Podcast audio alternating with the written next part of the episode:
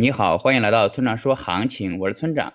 现在是北京时间五月二十四日的上午八点零七分，BTC 即时价格三五四二幺 U。我们先来看今天的行情，BTC 在跌破三万五千点后，再次测试了三万三千点附近的支撑。在这一过程中，我们又看到了很强的买盘，但下跌趋势仍然没有被改变。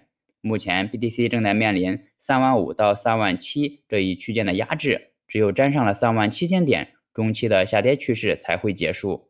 另外，在这波从六万点上方下跌的过程中，几乎没有像样的反弹，但从这一点就足以看出这不是技术性下跌。再结合链上数据，影响牛市进程最大的矿工到目前为止并没有砸盘，这都表明最近这段时间只是阵痛。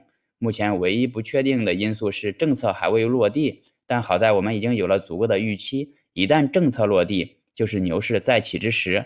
最后。用三幺二之后我写过的那篇文章的标题作为结尾，就是遍地是黄金，但你敢买吗？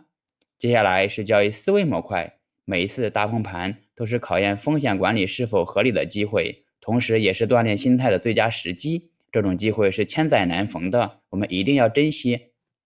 在崩盘时，每一份市场噪音都会被无限放大，每一则利空消息都会被过分解读，每个人都会变得过于谨慎和悲观。恐慌情绪迅速在散户之间传递。如果你不是风险控制合理、心理素质过硬以及市场经验丰富的那个人，你就很难不被这种情绪所困扰。可以说，交易是世界上最难的修行。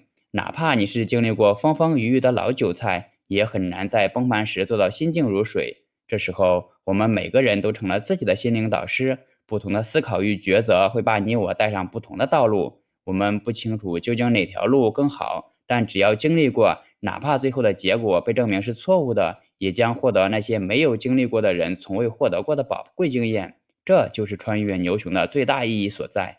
好了，以上就是本期节目的全部内容。如果你想参考我的最新操作，请查看今天的错的版分析。拜拜。